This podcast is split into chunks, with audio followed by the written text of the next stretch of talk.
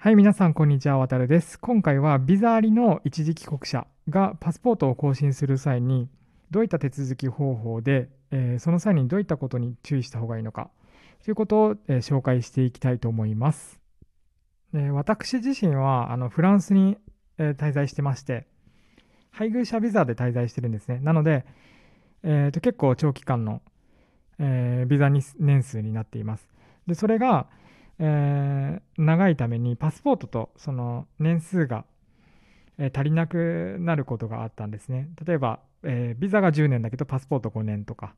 になっていたので、パスポートの有効期限の方が先に切れてしまうわけです。なので、えそういったことが1回あって、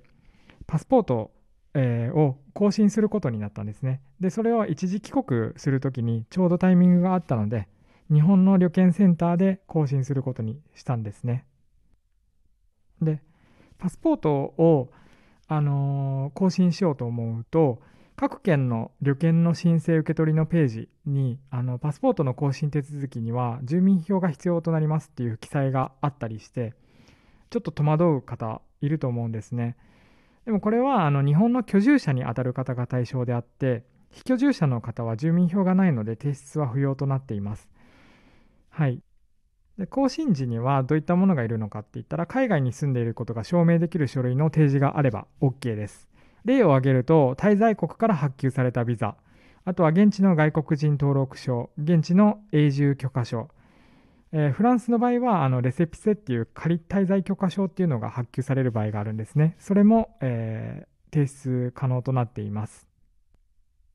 ただ、氏名とか、あとは本籍地、えー都道府本籍地の都道府県名などで変更がある場合ですね、それは戸籍謄本が必要となって、原本の提出が必要になるので、えーと戸籍謄本はあの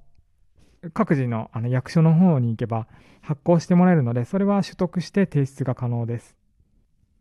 えーそれから海外居住者の場合は、えー居住申請書、えー居住申請申し申し出書っていうものに記入して提出する必要があるんですね。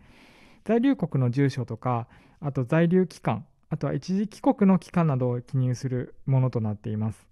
で、えー各県の、えー旅券センターとか、そういったところにフォーマットがあって、あのダウンロードして書類を書くことができるので、そちらを見てみてください。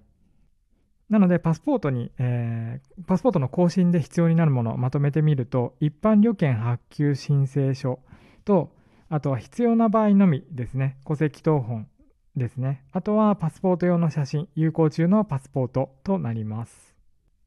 で、注意していただきたいのは、パスポートの切り替え申請をする際ですね、窓口でどういったことをすればいいのか、注意しなきゃいけないことが一つあります。えーとパスポートの切り替え申請を窓口でする際に、こちらから申し出がない限り、えーその古いパスポートですね、更新する前のパスポートは、穴が開けられ開けられて、回収破棄されるんですね。なので、ビザが貼り付けてるられている場合は、破棄されたらとんでもないことになるので、切り替え申請時にあの古いパスポートも返却してもらえるように頼んでおくことが重要になります。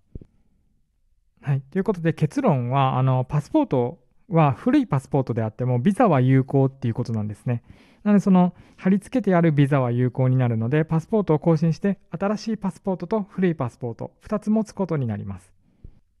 でビザの申請の、あのー際にパスポート番号も登録しているはずなのでそういった意味で古いパスポートっていうのが重要になってきます。これが破棄されたりするとビザもなくなってしまうしパスポート番号もわからなくなってしまうっていうすごくややこしいことになってしまうので必ず返却してもらうようにしてください。で申請から受け取りまでの日数は非居住者であっても居住者であっても、えー変動することはないんですね。ただその旅券センターと、えー他の、えー市町市町村市町村窓口ですねで申請するバイトで、えーと受け取りまでにかかる切り替え申請と受け取りまでにかかる期間が変わってきます。なのでそれは確認しておいてください。だいたい平均で1週間ちょっとぐらいを目安に見ておいてもらえると大丈夫だと思います。なので1週間で出国される方とかは結構ギリギリになってしまうので2週間3週間ぐらい滞在する方は一時帰国の時にパスポートの更新はしても大丈夫かと思います。で、パスポートの切り替え、更新ですね。パスポートの更新は、まあもちろん海外の大使館とかでも申請したらできるんですけども、為替の、為替レートによってあの結構割高になってしまうことがあるんですね。なので、一時帰国する予定がある方は、海外からあの日本に帰った時に、ついでにあの更新するっていうことも、まあ、お得になる、ちょっと一つのポイントかなと思っています。で海外の大使館にすぐ近くに住んでいる方でだったら全然問題ないんですけども遠方に住んでる方とかあとは電車とか飛行機を使わないといけない距離に住んでいる方はえと結構大使館でパスポート申請をするとその日に発給してもらえない場合が多いんですね。なので結局2回往復することになるのでそういった交通費とかを考えると日本で、えー、一時帰国して更新するっていう手も、えー、ありなんじゃないかなって。そう考えて私は一時帰国してした時に更新しました。で最近の報道だと、えー、ここ数年以内ぐらいにパスポートの電子申請ができるみたいなできるようになるみたいなんですね。で電子申請ってどういったことになるかっていうとあまあ、インターネットで全部完結できるわけではないんですけども、パスポートの更新にかかる手続き